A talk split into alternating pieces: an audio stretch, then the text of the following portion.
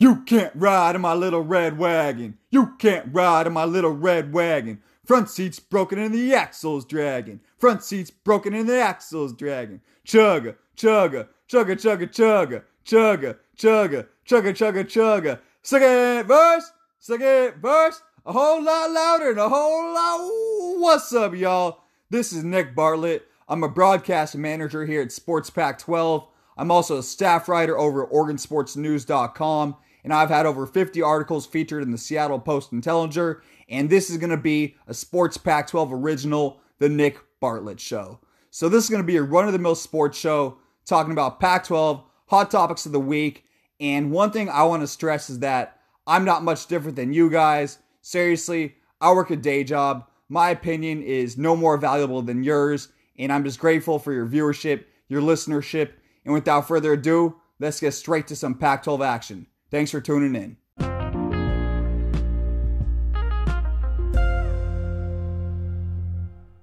Welcome back to the Nick Bartlett Show, everybody. So, obviously, there's been a lot of news about college football regarding the states that have really good deep fried food. In terms of the Pac 12, feels like it probably took a back seat this week with just a lot of interesting news coming out of the college football world. But with that being said, Pac 12 football is still only a couple weeks away. We're looking about three weeks, I believe, now. So it's getting closer and closer. In today's episode, we're going to break down talking about how the Pac 12 will actually allow the players' family members in attendance for some games, actually, uh, kind of depending on the state litigation, that sort of thing. Then we'll be breaking down the schedules of Utah, WSU, and U of A. And as always, as freaking always, we'll be talking about Bartlett's random topic of the day. Is going to be just me today, ladies and gentlemen. No guests, me in the flesh, me in the live. Gonna make it happen on the mic. In all seriousness, thank you, Dane Miller, for coming on two weeks ago. And thank you, Jack Fullman, for coming on last week. Really appreciate it. But with that being said, let's just get straight to it, man. Let's talk about some Pac 12 football. So, as mentioned in the rundown here, a petition began circulating earlier this week with the goal of allowing the parents of Pac 12 football players to be able to watch their sons play in person. The Pac 12 CEO group approved this measure on September 24th. However, what's kind of confusing here is that the article confirming this request was written earlier this week. Not exactly sure why, but either way, pretty cool stuff all around. So let me kind of reread that sentence here. The Pac 12 CEO group approved this measure on September 24th. So a while back, that's again, that's really just confusing. But again, the article confirming this request was written earlier this week. So, obviously, this will only be allowed in states upon approval by the local respective health authorities and in accordance with NCAA guidelines. However, it really could be the first step considered, excuse me, it could be the first step toward allowing fans back in our conference stadiums. And that is good news all around. I mean, college football needs fans, in my opinion. Obviously, we'll all enjoy the games either way, but that's just a big, big, big step in the right direction. The following is a direct quote from the conference, and it states Each of our member schools is working through what will be allowed in terms of family member attendance on that basis. And on Twitter, ASU star sophomore quarterback Jayden Daniels shared the petition, which is addressed to the governors of all six states in Pac 12 jurisdiction, along with the mayor of Los Angeles, Eric Garcetti, and it is signed by the parents and families of football players in the Pac 12. So, if for some reason, guys, if for some reason you didn't pick this up already, the petition essentially states that Pac 12 families believe they can safely attend games due to the huge outdoor stadiums. And one thing I really want to say is that I know it's sometimes easy to forget how many sacrifices these student athletes make. So, seriously, I'm just genuinely happy for them. I mean, you're talking about a full academic workload and they're also doing things what some people might consider comparable to a full time job in regards to their athletic scheduling requirements. So, again, you got a full academic workload and then the athletic requirements on top of it. That's a lot of time, guys. That's a lot of time. Not a lot just to be a regular everyday college student. So, again, very happy that something is boding well in the player's favor. And another element of this is that this also includes missing holidays with family. It may sound like a little thing. It really might sound like a little thing.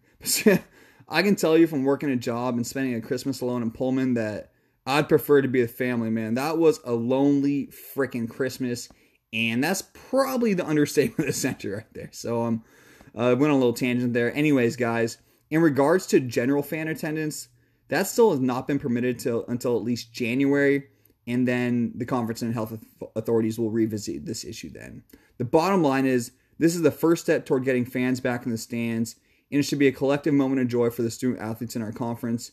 And it really does seem like a lot of players are supporting this. Obviously, you got Jayden Daniels, but another player who's very happy about this is going to be Stanford's quarterback Davis Mills.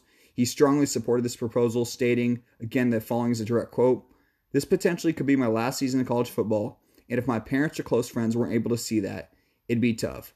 He also added, It would mean a great deal.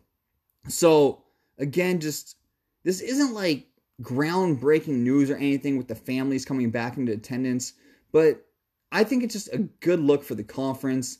The players deserve it, the families deserve it, and just for the general fans, again, this is a step in the right direction.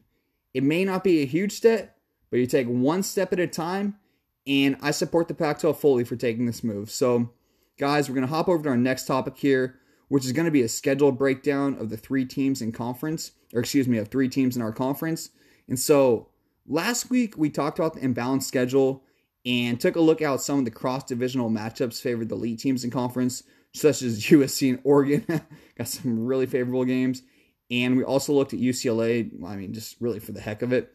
And uh, keeping with the theme this week, we're going to dissect Utah, WSU, and U of A. And I didn't plan this. Seriously, I did not plan this last week when I started this all. But somehow doing three teams per episode lined up perfectly with the start of the season. Like, literally perfect. Gotta love when things line up like that. really not sure how. I was doing the math at work like this. Oh, that's pretty cool. So, um, anyways, since we started with some of the premier teams and conference in the last episode, we'll actually flip the script this week and start the, uh, excuse me, and start this segment today looking at the Wildcat schedule. So they open up the season at Rice Eccles against the Utes, which approved the most pivotal game of their season, in my opinion. I think a lot of people really just a lot of people around the conference, media analysts alike. Many people have probably written off this game as an easy victory for Utah, but I'm actually here to say it may not be as easy as fans would anticipate. The Utes probably lost more talent than any other team in the conference. They'll also be replacing a new quarterback, which will prove difficult. I mean, Tyler Huntley was an absolutely consistent leader, and he'll probably be pretty darn difficult to replace. However, and this is for me the very, very, very big kicker. However, the crowd. Seriously, guys, the crowd. Rice Eccles has one of the best game day atmospheres in the conference, maybe the country, but for sure the conference. And losing the student section known as the Muss, again, that's pronounced the Muss, that could really hurt, guys. And I mean, really hurt the Utes. Obviously, Arizona will still be outmatched talent wise, but like not by an extreme enough measure where they couldn't realistically win this game. So, guys, circle and star this. This is just about everything for U of A. They have to find a way. They have to. No option. Is it going to be tough? Yes. Is it against the two time South Division champs? Yes. Doesn't matter. You have to find a way to win this game if UA is going to have any sort of decent season. After Utah, the Wildcats host USC, and then they travel up to Seattle to face Huskies. I'm not going to analyze uh, those games, guys. They're gonna they're to lose those games. I'm, obviously, you got to play the game, but they're to lose them. So, if you're really looking at it, whoa, notes went all willy nilly there, guys. Give me one second here. Not sure what happened with the notes. Okay, so the notes are back. So, essentially, if you're looking at the Arizona, I'm trying to like talk like I like I'm still trying to find my notes, guys. All right, back on it. So, what we're looking at here is with the USC and Washington matchups, they're like I said, they're gonna lose those. And essentially, if they lose the opener to the Utes, they'll likely be 0-3, which really should prove too much to overcome given the shortened six-game season. And the back half of their schedule does get easier, but again, starting off 0-3 is probably going to be hurt. But in game four, they do travel to LA in a contest against the Bruins, and then they host Colorado and ASU to round out their slate. The two matchups against UCLA and the Buffs should prove winnable, and you know anything can happen in rivalry game. So I mean, the back half of their schedule again is very favorable. But in regards to the balance of their schedule, I mean, it's pretty obvious that the Pac 12 didn't do the Cats any favor with that heavy front loading. I mean, those first three games are tough. Very, very tough. And it wouldn't be as big of a deal if they finished last year with any sort of decent performance. I mean, they lost seven straight to end last year, and they start off this year 0 3. Or excuse me, if they start off this year 0 3, I just think their confidence will be way too shaken to string together even a 500 season. Really going to be too much to overcome. So, bottom line is, if they don't beat the Utes, Kevin Sumlin should start packing his bags because he's going to be kicked the heck out of Tucson. Speaking of Utah, and guys, gotta love the seamless transitions. You know what I'm saying? When it's smooth like that, it's beautiful. But time to break down the Utes schedule here. Obviously, they have, a, they have the opener against UA, which we've already discussed. And I'm actually going to give them the nod in that game, which, again, we just discussed. So, slight nod, not a gimme, though. Again, not a gimme. After that, they travel down to LA, where they host the Bruins. So, looking at this, you should be able to jump out to 2 0 start.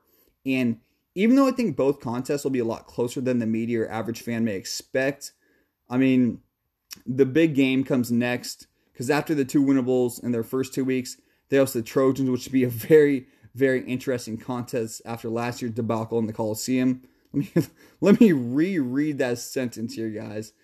I'm not even sure what I just said. So, um, uh, seriously, after the two winnable games, they host the Trojans, which should be a really interesting contest after last year's debacle in the Coliseum. Essentially, for those of you who don't remember, Utah got lit up by a third string quarterback in a loss that some may consider embarrassing. Probably a lot of people would. And I think this game should prove the most important matchup on their schedule. At least the most intriguing, that's for sure. Definitely the most intriguing. Going to be very interesting to see how they respond after getting carved by Matt Fink last year. So the following week, they traveled down to Tempe, which also is a game that could have South title implications on the line. Very important to note that. And for the Utes, games three and four will likely dictate the Utes' success this season. Many analysts have projected USC or ASU as the favorite teams in the South this year, with the Trojans probably being the consensus favorite. Consensus in the right word, but probably more people are picking them than ASU. So, bottom line is, it should be interesting to see how Utah fares in these matchups, considering they're still the two time defending South champs. Easy to forget that in college football because things move so quickly, but as it stands right now, again, they're still the two time defending South champs. They round out their schedule on an easier note as they host Oregon State. Then they travel to Boulder where they face rival Colorado. I'd expect the Utes to win both these contests. However, OSU could give them a run for their money again and again. This is due to the absence of fans. I think if you have the Muss in the stands, it's just going to be a blowout. Not a blowout, but a very comfortable one for Utah. But without the fans, I think that the Beavers could prove a sneaky team, and they should not be taken lightly. That's for darn sure. They have enough talent on offense to get it done. From the looks of it, looks like the Pac 12 really did everything in their power to give Utah a chance to defend the South title. And I actually really respect that. I mean, given the unforeseeable circumstances, the champs are still the champs until proven otherwise. No, I just said that, but that's for real. And they should be given the benefit of the doubt. I mean, again, two time South Division champs. Gotta respect that. Bottom line, though, and most importantly, obviously you need players to win games. They lost an absolutely enormous amount of talent. I mean, they lost freaking just about everything. They still do have arguably the best coach in the conference in Kyle Whittingham, so I do think they'll be a tough out. As long as he's coaching, they're usually very well coached, have a solid defense, solid special teams, and play smart, efficient offense. So again, can't count out the Utes by any measure here. But let me be clear, guys, and let me be very clear. That does not mean I'm picking them to repeat as South champs. The loss of the Muss cannot be overstated enough, guys. Their fans are truly, truly amazing.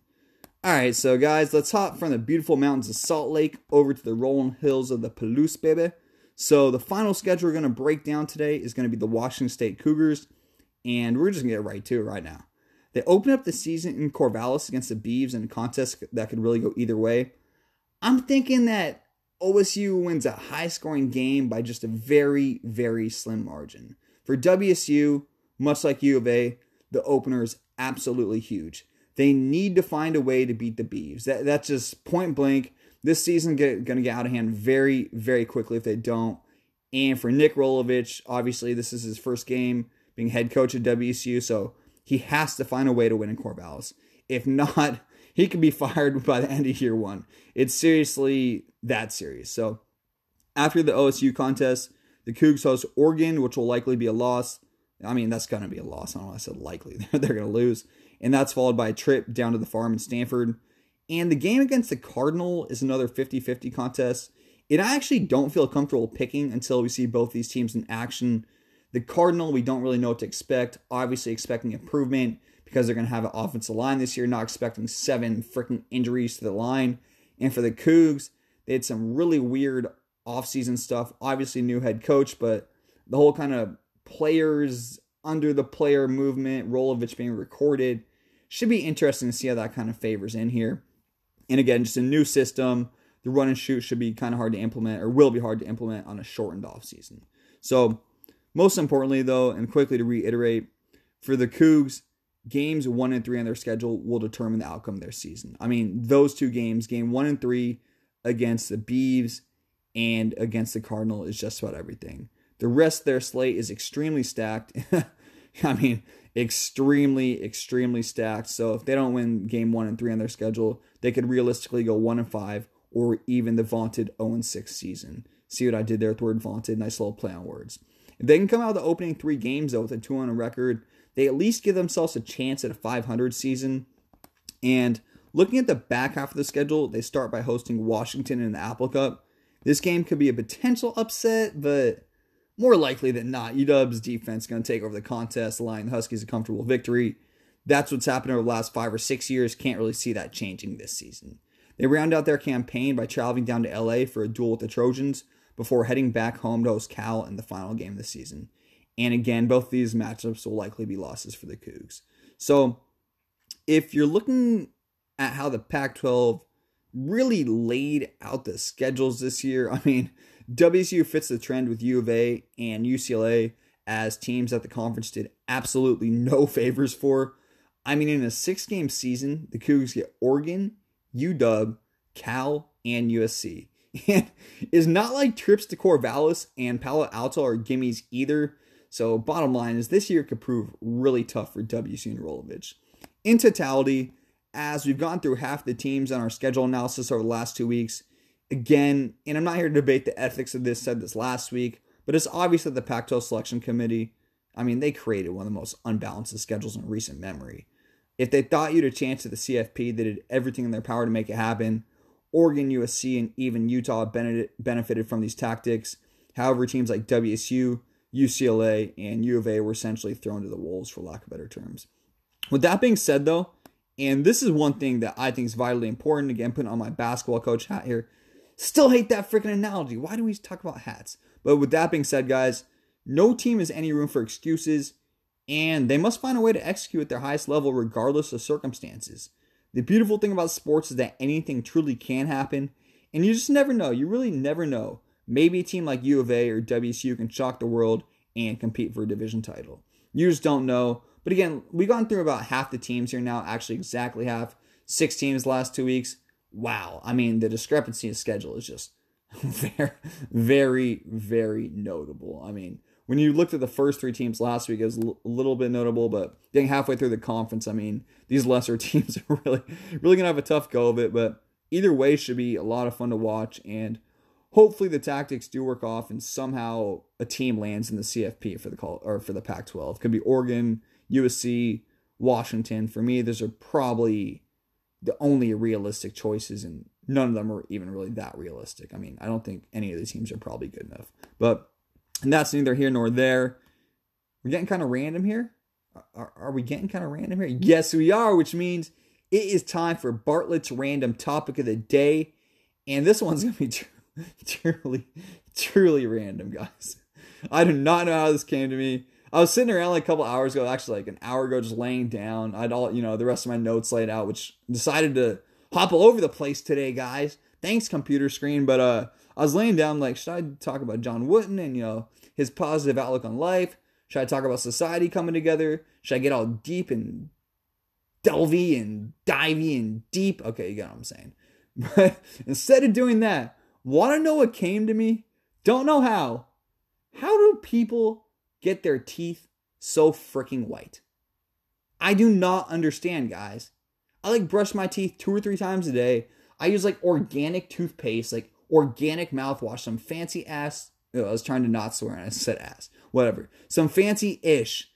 And I swear, my teeth are still not that perfectly crispy whiteness. Like, you see, like those people, they just have like those smiles and they just freaking like light up the room. Do you guys dye that? Like, do you dye your teeth? Because I just don't understand how teeth can be that white. I mean, if you drink alcohol, they're going to be a little yellow. If you drink coffee, they're going to be a little yellow. I personally drink green tea, which I think is actually probably worse for your teeth than both. I mean, I just don't understand it. Like, I don't understand it. Like, I think I've like spent freaking 10 hours brushing my teeth in the last year trying to get them whiter and it's just like it's they're nice. They're not like freaking like sorry for the reference but old school 1700s haven't had access to toothpaste and tooth flossing and all that stuff yet. I mean, my teeth are like, you know, nice, but like dude, like how do people get that just beautiful glimmering white smile? That's all I got for Bartlett's random topic of the day.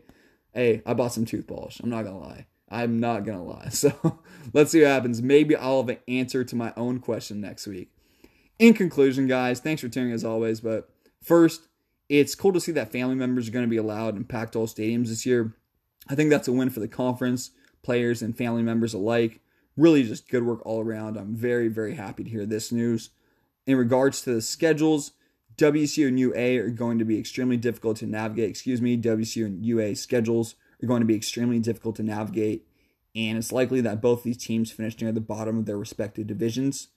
The Utes could still be an outside selection when the South due to their favorable schedule, but in my opinion, I just think losing the Muss may be too much to overcome. Touched on it in the body of this podcast, but man, their student section is wild. It's crazy. They have an amazing fan base, and yeah, just losing losing those guys is really gonna hurt the Utes. It really, really is. And Bartlett's random topic of the day: Is it better? like, how do y'all get your teeth so white? I just don't freaking get it. Is like I just do not understand. Kudos to y'all people. I don't know if y'all brush your teeth like 18 times a day or what it is, but kudos to the people of just that like magnificently perfectly white smile. I respect the hustle, baby. So, guys, I'm off to go cook up some food. Been a lot of fun. Went through my notes, losing them. but, guys, seriously, most importantly here, Pac 12 football is only a couple weeks away. I'm thinking, I think it's about like three weeks at this point. So, very, very close, inching closer each and every day. And there should be a lot of excitement building as the weeks get a little bit closer here. Cheetos and tuna.